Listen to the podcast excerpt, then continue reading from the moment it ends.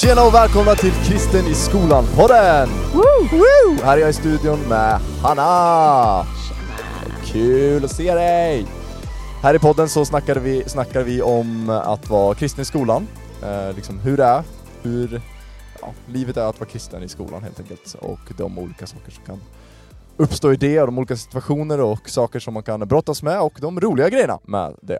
Det är en podd av Ny Generation, elev och studentorganisation, där jag jobbar som kommunikatör, och Hanna är coach. Yeah, Yeah! stämmer. Yes. Va, hur är, vad är det att vara coach, Hanna? Jo, men eh, så här är det. Mm. Det lät väldigt seriöst när jag skulle säga så. Så här. Nu ska Nej, jag men, ge min arbetsbeskrivning här. Eh, min eh, primära arbetsuppgift, om man vill put it out like that, är att ha den direkta kontakten med grupperna som finns ute i landet. Just det, och när du säger grupper, vad, vad, vad är det för något liksom? Ja, precis. Nej, men, de kristna skolgrupperna säger jag. Nej, men ny, generation, ny generationsgrupper, helt enkelt studenter och elever som ja, samlas tillsammans, vissa är själva, eh, Mm. som vill aktivt visa på Jesus på sina skolor. Och det Mm. kan ju såklart se lite olika ut. Och eh, min roll som coach är att eh, hjälpa dem, stötta dem, uppmuntra dem, allt vad de kan tänkas behöva för att orka ta sig igenom, höll jag på att säga. Nej, men lyckas göra det där som de drömmer om. Just det. Ja. Att helt enkelt vara kristen i skolan. Ja, Helt enkelt leva med sin tro. bra sammanfattat. ja men det är ju ändå poddens Ja, budskap så att säga. Nej men det är ändå nice. Men du, det är måndag, Ja. och det är superhärligt. Ja. Det älskar vi ju. Eh, alltså måndag är verkligen inte min, min dag egentligen. Men vi har ju ett segment som gör att ja, men måndagar blir lite bättre. De blir bra till och med. Ja. Och det är ju Monday! Woo! Ett av de stående inslagen som vi har här i podden. Eh, och jag är fett taggad på det här inslaget som Det jag gjort. Ja men jag har preppat någonting som Oj, jag oj, tror kommer bli skitroligt faktiskt. Ja, nej men eh, det är så här. Hanna, du är ju en rolig typ, eh, en intressant figur. Så, oj vad konstigt det lät att säga. Jag tänkte såhär, Du är som eh, Linus tack på Lidl. André, tack, vad kul att du tycker det. Ja, ja, ja, ja, men självfallet. Det är inte många som har kallat mig rolig, men tack, Det är för, så att, alltså? du, tack för att du gör det. Va? Nej, Okej, det det, är där var en sant. liten chocker faktiskt. Det är faktiskt sant. Oj vad konstigt. Att jag har mycket energi, ja, men inte att jag är rolig. Jaha okej. Ja. Nej. Ja, okej, det var ju spännande. ah, ja, hur som haver.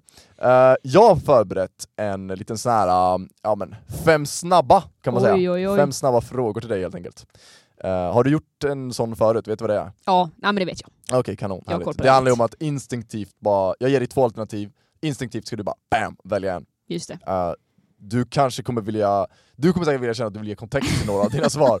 Eh, men det är egentligen inte poängen, men det blir ju poängen för att det är liksom, det är det som blir det roliga då. Okej, okej. Yes. Så, men är du liksom redo på det här? Vet Jag är redo. Ja, för några av de här är ju liksom väldigt stoj och ploj, de är inte Oj, speciellt liksom ja, ja, allvarliga. ja, okej. Några av dem kan ju verkligen skaka ditt fundament. Oj. Nej, bara skojar. Jobbigt, jobbigt läge Andreas. Bli outad. Jag blir Men, outad. eh, Ja, men man, lär sig, man lär sig känna sig själv bäst i det publika rummet. jag bara skojar. Tack för Chilla. tipset. Okej, här kommer de då. Första då. Ja. Glass eller godis? Godis alla dagar i veckan. Oj, det gick fort. Ja. Tjenare! Nej men så här är det, jag, jag kan ju crava alltså så här, lösgodispåse utan problem. Alltså det, när jag går till butiken och är sugen på någonting, ja, då är det godis alla dagar i veckan. Det är så alltså? Ja, ja, ja. Okej, vad är favoritgodiset då?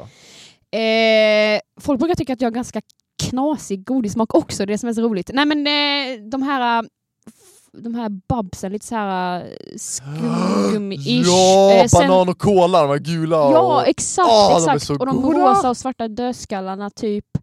Eh, och lite... Ja men det är det som är så bra med lösgodis, du kan blanda!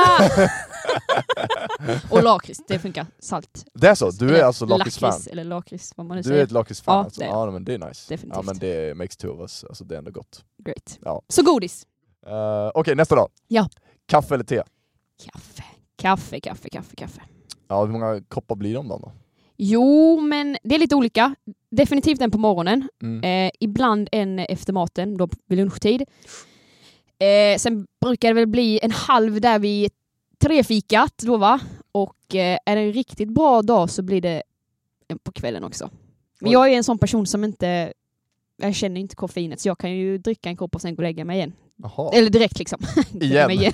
Vaknar mitt i natten, tar en kopp kaffe, sen däckar Nej. igen. Liksom. och då är det mest för att det är lite så gött och Oj vad spännande, alltså jag, om jag tar en kopp kaffe liksom. alltså, men alltså, det, alltså det låter som att man är så gammal när man säger så, men så här, tar, jag, tar jag en efter klockan sju då kommer jag inte kunna somna förrän ett på natten. Ja, men, åh, det, är sån, det är så långt ifrån min verklighet men jag Ja. fattar ju folk som Jag önskar jag hade, upplever så. jag önskar jag hade din verklighet. Ibland så. Ja, ja, men man får njuta av te ibland, så är det bara. Ja, Ja. Jag har upptäckt mycket, det här senaste året har jag upptäckt mycket bra teer faktiskt. jaså. Ja. Favorittid då?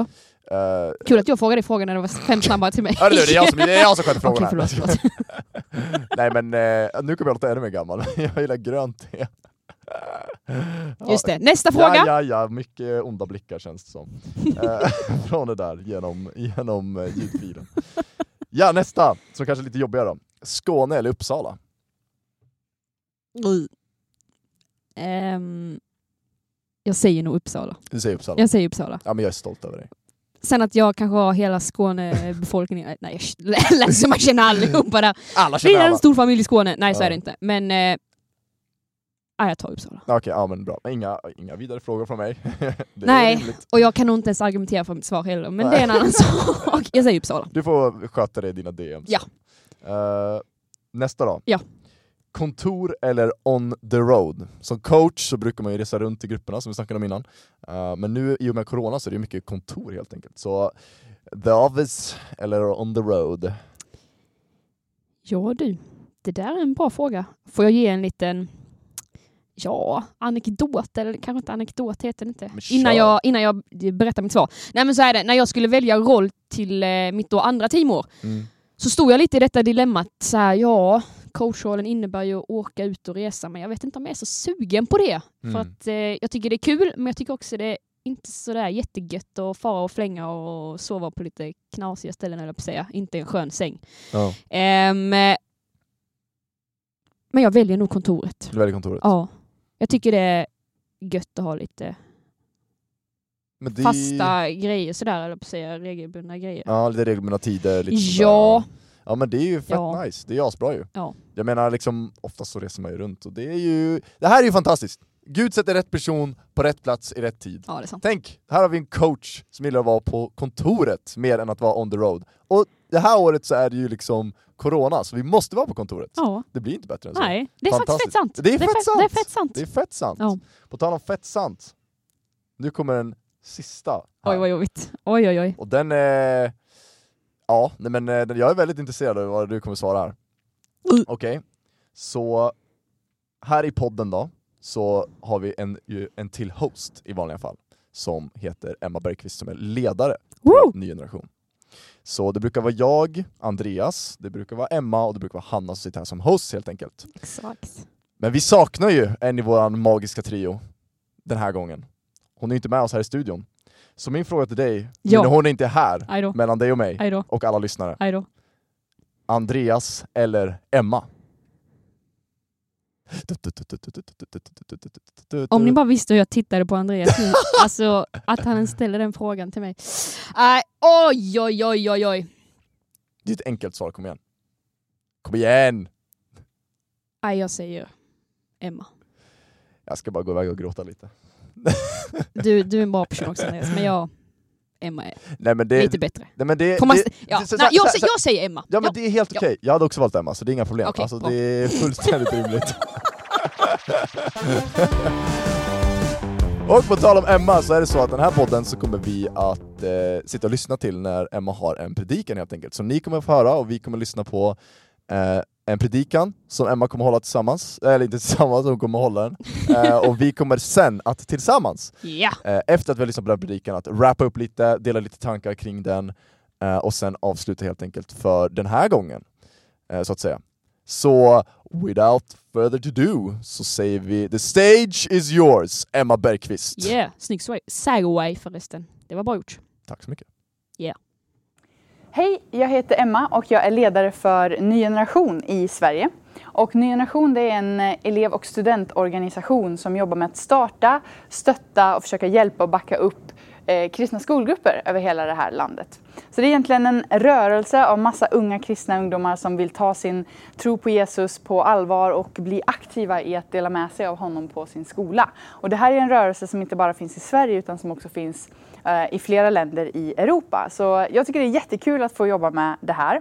Och eh, idag så skulle jag vilja dela några tankar med dig om just att ta Jesus till din värld. Och jag vill uppmuntra dig som eh, kanske inte har en ny generationgrupp att fundera på om du ska vara med och starta en ny generationgrupp på din skola.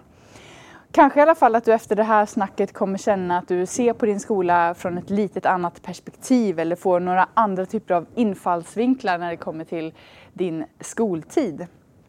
Vi ska gå till första bibelordet och eh, det här är ett tillfälle då när det är liksom det sista Jesus säger innan han åker tillbaka till himlen. Så han har uppstått och så träffar han sina lärjungar. Och så ska vi läsa från Matteus kapitel 28, vers 18 till 20. Då säger han så här.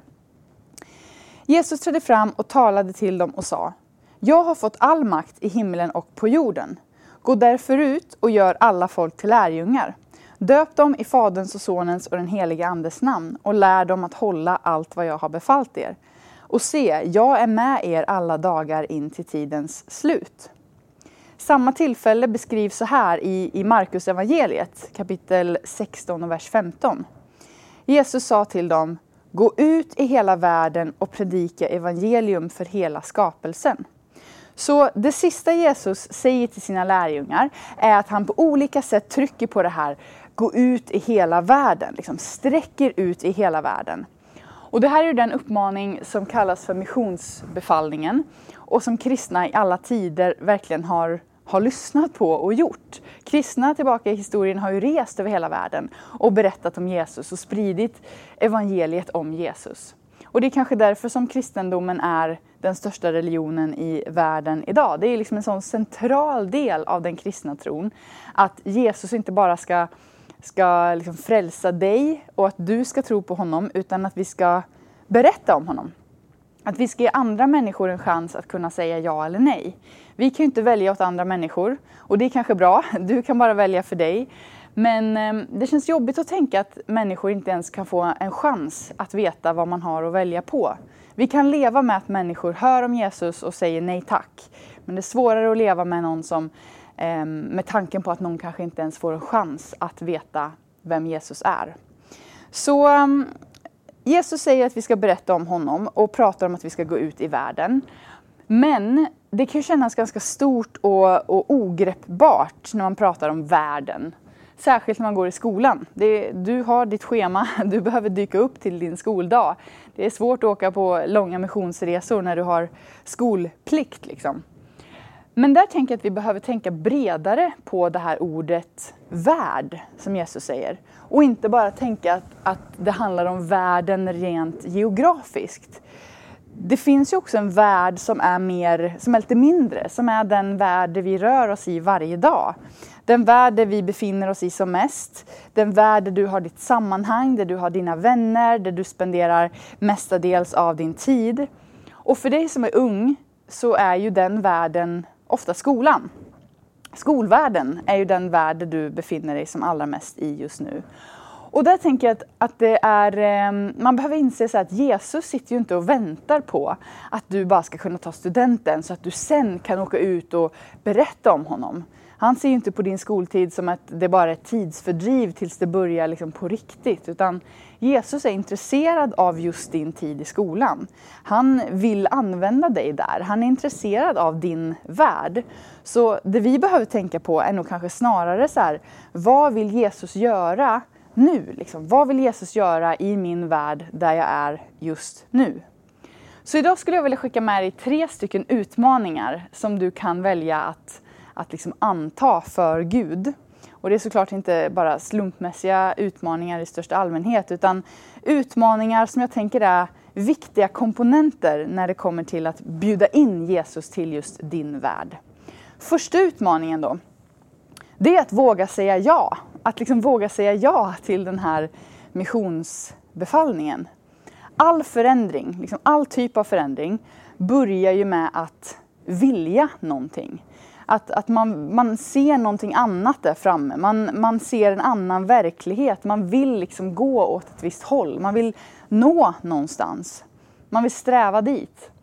Jag är en sån där som blir jätteinspirerad av att höra om historiska personer som på olika sätt förändrar sin, sin tid eller sin nation eller som arbetar mot någon orättvisa eller så. Eh, jag blir också jätteinspirerad av att höra om typ sportstjärnor som eh, ni vet, får nya, sätter nya rekord eller som vinner guldmedaljer och allt sånt där. Jag har själv stått och gråtit framför TV när ni vet, någon kommer på skidor och, och går i mål precis framför någon annan. Men allt det där, alla de där personerna som, som eh, åstadkommer de där grejerna, eh, det de har gemensamt det är ju just det här att, att de någon gång har bestämt sig för att det här ska jag säga ja till. Det här ska jag sträva mot, det här ska vara min målsättning. Jag ska ge liksom mitt liv för den här frågan eller den här grejen. Och jag tänker att när det kommer till vår tro så är det nog många som skulle kunna känna igen sig i att man, man har någon typ av längtan att vilja berätta om Jesus för någon annan. Att vilja betyda någonting för någon annan, att på något sätt vilja eh, dela Jesus med sin skola eller sina kompisar. Men sen direkt mötas av så att man inte riktigt vet hur man ska göra eller att man kanske inte vågar eller man vet inte riktigt hur det ska bli och, och så. Men där vill jag uppmuntra dig till att, att så här, börja med att bara säga ja. Säg ja i ditt hjärta. Tänk liksom att okej, okay, men jag, jag, vill det här. Jag, jag, jag hänger mitt hjärta till, till den här önskan och till den här drömmen. Många gånger så är det mycket mer bekvämt att bara säga nej. Eh, det, det, är lättare att kanske hamna där och fokusera på det som är svårt och det som är utmanande och eh, liksom det här tänk om det går dåligt, tänk om jag misslyckas, tänk om det blir katastrof och sådär. Men Jesus, han är alltid den där personen som, som vill hjälpa oss att fokusera om och säga så här, men vet du vad? Tänk om det går bra. Tänk om du kommer lyckas. Tänk om det här blir succé. Jesus kan liksom inte välja åt oss, men han vill att vi ska våga ta det där beslutet i hjärtat att säga ja Jesus, jag vill försöka, jag vill gå åt det här hållet. Det finns en person i Gamla Testamentet som heter Jesaja. Han har fått en helt egen bok så du har kanske hört eller läst om honom tidigare.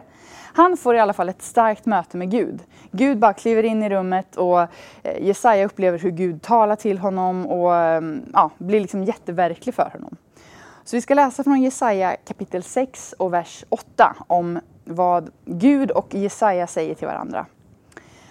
Jag hörde Herrens röst. Han sa, vem ska jag sända och vem vill vara vår budbärare? Och då sa jag, här är jag, sänd mig.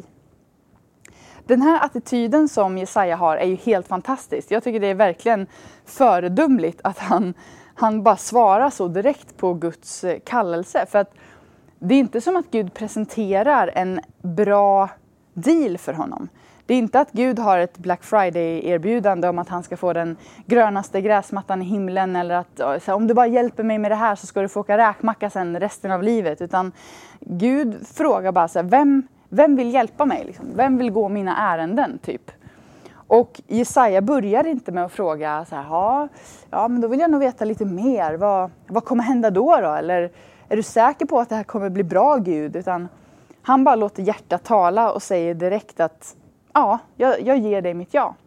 Det hade varit rimligt att ställa följdfrågor och um, han hade säkert många följdfrågor.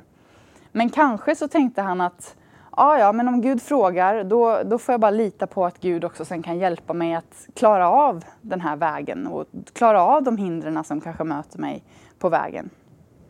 Man kan också lägga märke till att Gud ju inte efterfrågar några speciella skills. Liksom. Gud är inte någon sån Gunde Svan-figur på fortet som säger ja, jag behöver någon som är uthållig och snabb och någon som kan tänka positivt. Och så, utan Gud frågar bara så här, vem vill? Vem, vem kan tänka sig?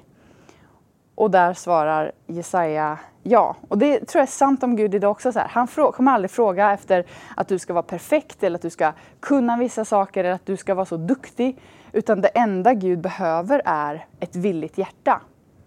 Vi kan läsa i Andra krönikeboken kapitel 16 och vers 9 att Herrens ögon överför hela jorden för att han med sin kraft ska hjälpa dem som i sina hjärtan ger sig hän åt honom. Så när Gud tittar ner på dig och tittar ner på hela mänskligheten så ser han liksom när någon hänger sitt hjärta till Gud, när någon ger sitt ja till Gud och säger sitt ja till Gud, då är han där direkt liksom med sin kraft för att hjälpa den som precis har hängett sig till Gud. Att ha en ny generationgrupp, det är inte det lättaste eller mest bekväma som du kan göra. Inte för att det är svårt eller krångligt eller kräver massa speciell kunskap. Men för att ibland, eh, man ibland kan hamna där att man tvivlar på sig själv. Liksom. Eller att man undrar om man är rätt person. Eller det kan vara lätt att börja änden med att tänka på allt man inte kan och inte är. Och som jag sa tidigare, allt som man tänker kan gå fel. Men påminn dig själv om att du har hela Guds kraft bakom dig. Har du det villiga hjärtat så sköter Gud resten. Liksom. Den andra utmaningen som jag vill skicka till dig, det är att våga ta ett första steg. Så det här får vi då koppla på när vi har gett Gud det där första jaet i hjärtat. Då är det dags att börja ta ett steg. Då är det dags att börja sätta sig i rörelse, liksom, att aktivera sig. Det är nu de där sportstjärnorna går upp på morgonen, käkar sin gröt, ger sig ut i spåret, Börja staka, börja träna för att de ska nå guldmedaljen och för att de ska slå det där världsrekordet. Det är nu politikerna sätter sig och skriver sina tal, aktivisterna som vill förändra orättvisorna börjar ringa sina människor. Det är liksom där som de här första aktiva stegen måste eh, börja tas. Jag tror det är ganska vanligt som människa att man tänker att det alltid är en bättre tid liksom, i framtiden. Du känner säkert igen det om man pratar liksom städning. Att, att, eh, det känns alltid som att det är bättre städdag imorgon. Och så kommer imorgon och tycker man att det är bättre städdag nästa dag. Och så vet man att det blir aldrig perfekta städdagar utan det är bara att man måste ta tag i det. Men det här med liksom att tänka att ja, men jag, ska, jag ska börja dela min tro när jag är mer redo. Liksom. Någonstans där i framtiden så kanske det passar. Eller jag ska börja berätta om Jesus när det passar bättre in på mitt schema. Eller när jag har mer tid. Eller när jag känner mer inspiration eller sådär. Man kan ju också hamna i det här och tänka att det ändå inte spelar så stor roll vad jag gör. För att jag är ensam eller jag kan inte göra så stora grejer. Eller man kanske ser på andra människor och säger så här, men de är ju jätteduktiga, det är bättre att de gör det där. Men vad hade hänt om vi istället för att tänka att vi ska skjuta allt på andra eller skjuta allt på framtiden hade börjat tänka så här, vad kan jag göra nu liksom, med det jag har? Vad kan jag göra med den lilla tid jag har? Vad kan jag göra med, med den lilla inspiration jag har, med det lilla mod jag har? Du kanske är 99% orolig och nervös, men du kanske är 1% modig. Så vad kan du göra med den procenten av modighet? Jag tänker att så här, Gud har lagt ner så mycket i oss var och en. Du har liksom ditt DNA som du har fått från mamma och pappa, men du har också på något sätt ett, ett gudagivet DNA. Liksom. Gud har lagt ner så mycket i dig som han vill använda. Och det handlar inte om att du ska, ska, ska addera saker till det, utan det handlar bara om att låta Gud få aktivera det som redan finns i dig. Att låta Gud få använda det som du redan kan och som du redan har och de situationerna som du redan är i. Och jag vill inte säga det här till dig för att skapa någon stress eller press eller att du ska känna liksom att du får ett tungt, eh, något tungt på dina axlar. Utan jag vill bara säga det som en uppmuntrande grej att det du gör för Gud, oavsett om det är litet, det är otroligt betydelsefullt. Så ge dina 100% till Gud oavsett hur just dina 100% ser ut. Liksom. Dina 100% kanske inte ser ut som någon annans 100%. Men, men ge de 100% som just du har. För ett tag sedan fick jag höra om en kille som heter Anton som går på Rudbecksgymnasiet i Sollentuna. Anton är inte uppvuxen i något kristet hem och har liksom inte fått med sig Jesus så från barndomen. Men han hade en eh, ny generationgrupp på sin skola, eller det fanns en ny generationgrupp på hans skola. Och han eh, hakade på en samling som de hade. Och så sa han efteråt att det, det var liksom som att det var något speciellt där. Att alla var glada. Det var någonting i atmosfären där som han, som han tyckte var lite annorlunda. Och så följde han med till kyrkan några dagar senare. Och där så var det samma typ av stämning, det var samma atmosfär. Han, han kände igen den atmosfären från hur det hade varit i skolgruppen tidigare. Och när han kom hem från kyrkan den där kvällen så sa han att det var som att alla dåliga tankar som jag hade bara rann av mig helt plötsligt. Och så fylldes jag med frid. Så han började lyssna på lovsång och gick ut på en promenad. Och så sa han, jag tycker, det, jag tycker det är så härligt, då sa han att han gick upp på ett berg. Jag känner inte till Sollentuna så väl, jag visste inte att det fanns berg i Sollentuna. Men i alla fall så hittade han ett berg i Sollentuna. Och där gick han upp och på det berget så bara känner han att så här, nej men jag, jag tror på Jesus. Liksom. Jag vill ge mitt liv till Jesus. Så där och då så bad han sin första bön till Gud och eh, blev en kristen och lever som kristen idag. Vi träffade honom för ett tag sedan och då har han börjat dra med ännu fler icke-troende personer till den här ny generation-gruppen. Det här, jag kommer att tänka på ett, ett, bibelställe när jag hörde om Anton och jag vill läsa det för dig. Det är från Markus kapitel 4, vers 30 32. Du kanske har hört den här liknelsen förut. Det är liknelsen om senapsfröet. Då säger Jesus så här. Vad ska vi likna Guds rike vid? Eller vilken liknelse ska vi använda för att beskriva det? Det är som ett senapskorn. När man sår det är det minst av alla frön på jorden, men när det har blivit sått så växer det upp och blir större än alla köksväxter och får så stora grenar att himmelens fåglar kan bygga bo i dess skugga. Det är väldigt uppmuntrande för det första att läsa om att små frön kan bli stora, att små saker kan bli stora. Och det var det jag tänkte på med Anton, att det gruppen gjorde var ju liksom inte något jättespektakulärt så. Det var inte att, att de gav honom sina bästa argument för att Jesus finns eller att de gjorde massa coola grejer för att förklara liksom vem Jesus är. Och så, utan de var bara vänner. De bara bjöd med honom på deras träff. De var liksom bara vanliga människor. Och på det sättet så fick Anton lära känna Jesus. Han satt liksom inte på andra sidan jorden och väntade på någon, någon missionär som skulle resa jättelångt. Han eh, fick inte höra om Jesus av någon 10-poängspredikant som körde sina bästa predikningar utan han, han satt i en Stockholmsförort på en helt normal skola, han hade en helt normal skolgång och, och där så hade han vanliga vänner som delade Jesus med honom. Men i det här bibelordet så står det också en annan formulering som jag skulle vilja säga någonting om. Det står nämligen om fröet att när det har blivit sått så växer det upp och blir ett stort träd. Guds rike handlar ju väldigt sällan om att man ska plantera färdiga träd överallt. Däremot så handlar Guds rike väldigt ofta om att plantera små, små frön. Men vi måste just se till att de här fröna blir planterade. De måste liksom ner i jorden för att de där ska kunna slå ut rötter och kunna växa och kunna suga åt sig näring.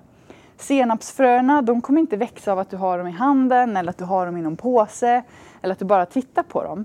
Utan små initiativ, små steg. Alla de där små grejerna, de måste liksom bli planterade, de måste hända, de måste ner i jorden.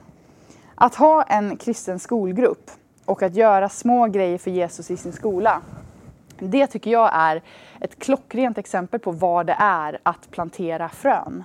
Så under de här åren som du har på skolan, se till att du bara planterar så många Jesusfrön som du någonsin kan i dina vänners hjärtan. Jesus hade sina lärjungar i tre år och, och, och därifrån så, så spreds den kristna tron och vi är kristna än idag på grund av vad det de gjorde.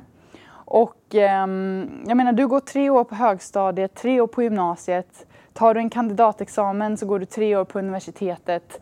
Tre år, det är gott om tid för att hinna sprida massa, massa Jesusfrön till de som är runt omkring dig. Så våga ta ett första steg och aktivera dig. Sista utmaningen som jag vill skicka med dig. Vi har pratat om att våga säga sitt ja till Jesus, att ta, säga ja till missionsbefallningen. Vi har pratat om att våga ta ett första steg. Och jag skulle också vilja avsluta med att säga att våga för någon annans skull hitta liksom lite kraft och lite mod i att också leva för andra människor. Jag började den här predikan med att läsa om, om missionsbefallningen och att Jesus uppmuntrar oss att berätta vidare om honom. Och, och att det liksom är kärnan i den kristna tron. Och det är ju det, det börjar ju och slutar ju med att Jesus offrar sig själv på korset för hela mänskligheten. Liksom. För alla människor, att alla människor är drabbade av hans kärlek på det sättet. Där och då satte han ju standarden för vad det är att leva osjälviskt. Och han satte standarden för vad det är att, att älska sina medmänniskor och han visade att kärleken faktiskt vinner över allt till och med döden. Han visade att alla människor har lika mycket värde. Han visade att alla är välkomnade till honom. Att alla kan få en till chans. Och um, det där gör ju att du och jag som kristna, vi kommer nog behöva leva ett liv som också handlar lite grann om andra människor. Jag ska läsa det sista bibelordet för dig här idag från Matteus kapitel 4, vers 18-19. När Jesus vandrade ut med Galileiska sjön fick han se två bröder, Simon som kallas Petrus och hans bror Andreas, kasta ut nät i sjön. De var fiskare och han sa till dem, följ mig så ska jag göra er till människofiskare. Och det här är som att Jesus på något sätt han pinpointar de två grejerna som är viktiga i den kristna tron. För det första så säger han, följ mig. Det går ut en inbjudan till dig personligen, följ mig. Liksom. Det handlar om dig som individ, att ta ett beslut att följa Jesus eller inte. Och sen säger Jesus som påföljd till det, så ska jag göra er till människofiskare. Så ska jag göra dig till människofiskare. Det är som att han säger liksom att, att först så måste du följa mig och sen kommer Jesus och du gå tillsammans till andra människor. Vi lever ju i en tid som mer än någonsin bara ropar jag, mig, mitt, mina. Och vi får höra om att vi ska lyckas och vi ska, själv, vi ska förverkliga alla våra egna drömmar och självförverkligandet är liksom det som står som prio ett. Och jag tycker absolut att man ska ha stora drömmar för sitt liv och stora mål för sitt liv. Det, det är inte det jag säger. Men det är också något stort att välja att också leva för en annan människa. Att kanske ibland eh, fatta beslut som, som också gynnar någon annan. Som ibland kanske gynnar någon annan mer än vad det gynnar dig själv. Man kanske kan offra någonting av sitt eget liv sin egen bekvämlighet, sin egen tid, sina egna pengar för att någon annan ska ha det bättre. Eller för att någon annan ska kunna jaga efter sina drömmar. Du kanske kan ge av dina talanger och ditt engagemang för att en annan människa ska kunna hitta fram till Jesus. Du kanske kan engagera dig på olika sätt så att en människa kan få sin första bibel. Bara de senaste åren så har över tusen biblar delats ut av Ny Generation-grupper av liksom en kompis som ska ge till en annan kompis. Och det bakas fika, det arrangeras tävlingar och påskrace och julkalendrar och komplimanglappar skrivs och sätts upp på massa skåp. Och det går liksom att tänka att allt det här bara är skämt eller eh, för kul. Liksom. Man kanske tänker så här, ja det är bara bullar, eller det är bara muffins, eller det är bara lappar, eller det är bara en bok, eller det är bara tävlingar. Men det är också någonting mycket, mycket mer och någonting mycket, mycket större. Därför att det handlar mer om att man har valt en livsstil. Det är liksom ett uttryck för en annan typ av livsstil. Som handlar om att säga, jag vill hitta på saker för att någon annan människa kanske ska få en glimt av den där Jesus som jag har lärt känna. Jag har jobbat på Ny Generation i 15 år nu och för varje år som går så är det bara fler och fler ungdomar som vill göra det här. Det kommer in nya ungdomar som hittar på nya grejer. Skolgrupper startas som gör sin egen take på vad det är att berätta om Jesus. Och vi får höra om elever som Anton som jag berättade om, som kanske aldrig har fått, fått höra om evangeliet, men som blir kristna. Människor som lider av eh, depression och som har det tufft i livet, som får en glimma av hopp, som får en annan typ av framtidstro. Människor som får sin första bibel eller som eh, kanske haft en felaktig bild av Jesus, haft mycket fördomar om kristna, som tvingas att justera den där bilden lite. Som tvingas få lite fler nya nyanser och perspektiv av vad en kristen människa är. Så gång på gång så blir jag övertygad om att på samma sätt som Jesus säger så här, gå ut i hela världen och jag ska vara med er där. Att han säger så här, gå ut i din skola och att han lika mycket kommer vara med dig där. Så oavsett vem du är och vart du bor och hur din skola ser ut och din situation ser ut så vill jag uppmuntra dig att, ehm, att anta de här utmaningarna på ett eller annat sätt och våga tro att Jesus är intresserad av dig nu. Liksom. Säg ja till missionsbefallningen. Våga ta ett steg och tänk inte att det ska hända något i framtiden utan tänk så här, Jesus och du här och nu. Och sen försök koppla på det här tänket om att leva också för andra människor. Vill du starta en ny generationgrupp så är mitt tips att gå in på nygeneration.se och klicka vidare där. Man kan också alltid bara ta kontakt med, med oss på DM typ på Instagram eller eh, ja, ni hittar våra olika sociala medier lite överallt. Vi heter Ny Generation på de allra flesta ställena. Så kommer vi hjälpa dig med nästa steg. Så tack för att du har lyssnat och eh, Gud välsigne dig där du är. Yes, tack så jättemycket Emma för en asbra preach! Yeah. Emma hon kan det här med att sätta ord på saker tycker Ja, visst. jag. Eh, Det märks att hon har, hon har ju knegat här i 15 år. Knegat och Hon har, knegat. det är inte första gången hon snackar om de här grejerna Nej. liksom. Nej. Nej men det är sjukt bra. Nej men eh, jag tycker Emma sätter verkligen, alltså hon, eh, hon gör rätt i det här med att betona liksom det där lilla som krävs för att eh, verkligen visa på Gud.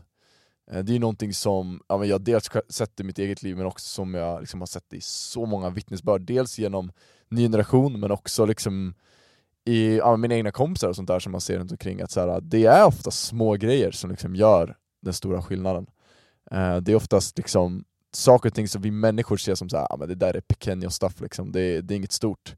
Det är saker som liksom Gud gör så mycket större. Eh, jag har väl hört i hur många predikningar som helst den här liknelsen om multiplicerande Gud, att noll gånger en miljon är noll och en gånger en miljon är en miljon. Att liksom så här, ger vi någonting till Gud så blir det någonting. Alltså, vårt initiativ är ett frö, men det blir till träd.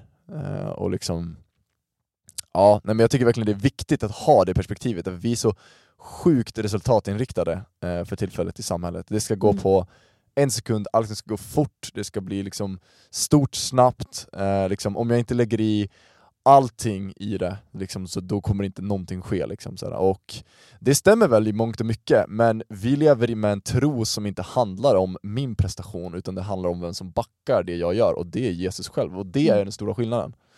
Emma snackade om att, när hon pratade om Anton, det här med en vanlig, han träffade vanliga personer i en vanlig skola, i en vanlig skolgång. Och det är helt riktigt, han träffade vanliga människor, men det var en väsentlig skillnad med de människorna, och det är att de människorna bar Jesus i sitt- hjärta. Och det är den stora ekvationen, som, den stora variabeln i ekvationen, som gör att eh, det blir en skillnad. Eh, ja, nej men jag tyckte hon satte orden bra på det liksom. Ja, men det är gött. Någonting som jag, jag tänkte lite sådär extra eh, på nu när hon snackade var det här, eh, nu kommer jag inte ihåg exakt citerat, men så här, jag, jag har inte tid, jag har inte det här, jag har Mm. inte det här, det här. Och jag tänker så här, just det här med tid tror jag är en sån, ah, nästan en fallgrop för att man ska kunna ta det här aktiva steget att Mm. man har sitt vardagsschema, typ sådär, ja du har dina skoltimmar och sen kanske du har en annan fritidssysselsättning. Mm. Nu kanske det är annorlunda på grund av det corona och sådär. Mm. Och man sa bara nej, tyvärr, det finns ingen tid för det. Det låter Mm. jättebra men mm, ser Mm. inte att det passar. Men istället man kanske kan man så fundera om, ja, kan jag göra tid för det här istället? Och kanske måste jag bortprioritera någonting annat som jag tror är så galet viktigt i mitt liv och istället kunna ta det här steget att ja, göra någonting för någon annan som hon Mm. själv är inne på. Mm. Och eh, ja, det tyckte jag var gött, Ja. bland annat. Nej men det är skitviktigt verkligen att eh, ja, men helt enkelt våga, våga våga inse det på något sätt, för det var något som jag kände att jag behövde eller som jag gjorde egentligen mellan, mellan tvåan och trean i gymnasiet, för då tänkte jag så här att det var någonting som skedde i mig eh, och jag bara bestämde för att så här, ja men den här Jesus-grejen den är ju sann, varför ska jag, då måste jag liksom bara ge, ge mitt allt till det liksom. Så här. Men om, Mm. det, om det här nu är sant, om det här är på riktigt, då vill inte jag hålla på och halvbolla det liksom, utan jag vill på riktigt köra. Så när jag i trean tog över Ny Nation-gruppen och var gruppledare då, så ja, men då körde jag på liksom. Eh, och jag är skitglad över de sakerna vi gjorde. Såg jag någon komma till tro, såg jag någon bli frälst? Nej det gjorde jag inte. Eh, men jag såg människor beröras av Guds kärlek, jag fick se människor, och framför allt så går jag i vetskapen med att så här, Gud var med där. Mm. För att han har lovat mig det. Och att våga lita på det. Jag kanske inte såg resultatet utav de frön som planterades där och då, men jag är övertygad om att frön planterades, och jag är övertygad om att, ja, men att Gud vill se de frön växa. Mm. Och-. Jag tror att det är viktigt att bära med sig det, eh, för man, känner ofta, man kan känna så här att ah, det är ett misslyckande, liksom, för man hör alla så här fantastiska stories om människor som kommer till tro på, på en sväng om, liksom, så här, och det är ju, ja, men alltså, så här, det kan självklart hända, verkligen. Mm. Uh, men väldigt ofta får vi se hur det är en process i människor också. Um, vi vet aldrig i vilken vandring, i vilket steg en person är i dess vandring med Gud. Nej. Den kanske inte bekänner sig som troende, men Gud knackar på varje persons hjärta. Uh, och liksom, vi vet inte vart i den vandringen den personen är. Jag brukar, när jag reser runt och predikar, vilket jag gör en del också, då, eh, så brukar jag prata om det här, det här dilemmat av att när man inte vet svaret på en fråga, och man svarar 'jag vet inte' och vi ser det som ett stort misslyckande ofta, att så här, jag visste inte svaret, jag kunde inte presentera det, skit också liksom. Um, men jag tror att Gud verkligen vill vända på vårt perspektiv där, och tänka så här att okej, men när man går därifrån så tänker man så här: jag skulle ha sagt så här, jag skulle ha sagt så, jag skulle ha sagt si, jag skulle eh, svarat på det här sättet. Men Gud vill vända på det så här. men okej, men var det kanske så att jag ville säga någonting till den personen genom dig? Och det som jag ville säga var kanske inte samma sak som du ville säga. För att vi tror ofta att så här, men vi lägger ofta hela den här evangelisationsgrejen, vi lägger den på våra axlar så lätt och tror att det är en prestation. Mm. Men det är så mycket Gud. Så att jag vet inte, det kan lätt leda till att någon kommer ännu närmare Gud, och det är ändå målet. För att så här, vi vet inte om personen vi står och pratar med, om vad den brottas med för frågor egentligen. Den kanske ställer en fråga som är svår, uh, men det är kanske inte egentligen den frågan som den vill ha svar på. Utan anledningen för den personen ställer den frågan är för att den personen tänker jag måste veta svaret på den här frågan för att kunna komma till tro. Jag måste ha koll på saker och ting, jag måste veta allting innan jag kan komma till tro. Så den går naturligt till den personen som är troende i dess närhet, dens kristna klasskompis, ställer den här frågan. Där står du och tänker crap, jag kan inte svara på den här frågan, och svarar jag vet inte. Går därifrån med svansen mellan benen och känner att du har misslyckats och allting suger. Men personen har fått svar på kanske en ännu djupare fråga och känner, vänta, den personen är kristen, tror på Gud och tror på Jesus. Och den personen har inte svaret på alla frågor. Då kanske jag också kan ta emot Jesus. Jag kanske också kan gå till en kyrka, jag kanske också kan prata med en pastor, jag kanske också kan läsa min bibel, jag kanske också kan be. Att vi vet aldrig vilken vandring människor gör med Gud, och det är det som är så fantastiskt med, med Jesus, att så här, vi kan lämna över det i hans händer, och det blir bäst så.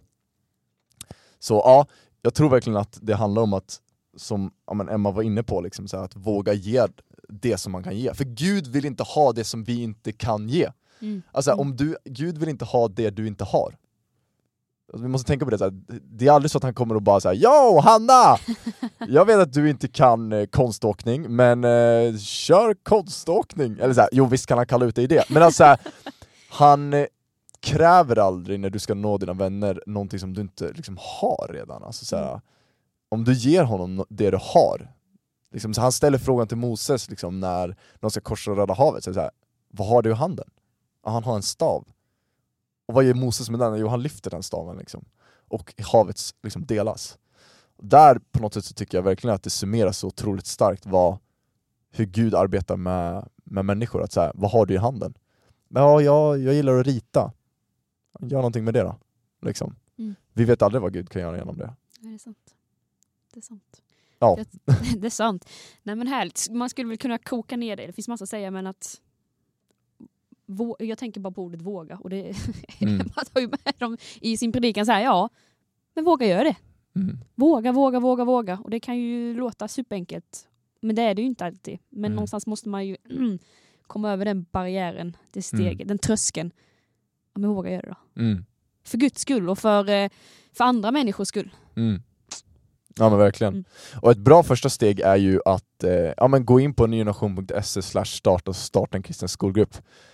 det kan vara ett väldigt bra första steg att liksom konkret börja ja, men ta Jesus till sin vardag helt enkelt. Mm. Det var en otrolig nyckel för mig. Eh, det har varit en otrolig nyckel för så många kristna människor i hela Sverige. Eh, och jag tror verkligen att det kan vara en nyckel för dig som sitter och lyssnar på den här podden just nu att ja, men kunna ta Jesus till, till sin vardag. Så gå in på nynation.se starta, eh, starta en kristen skolgrupp. Eller så kan du bara DM oss på Instagram, att nygeneration, eh, hör gärna av dig. Har du någon feedback eller några funderingar till den här po- podden så ja, men skriv gärna till oss på Instagram också så tar vi in det så vill vi gärna höra från dig helt enkelt. Eh, och så. så vi vill tacka jättemycket för dig som har lyssnat. Eh, Gud välsigne dig så mycket. Eh, och ja, ha en fet vecka. Och glöm inte, tuna in nästa vecka. Då Ja. kommer ett nytt avsnitt. Måndag! Gött Andreas! Gött Hanna! Ha det bäst! Ha det bäst, hej då!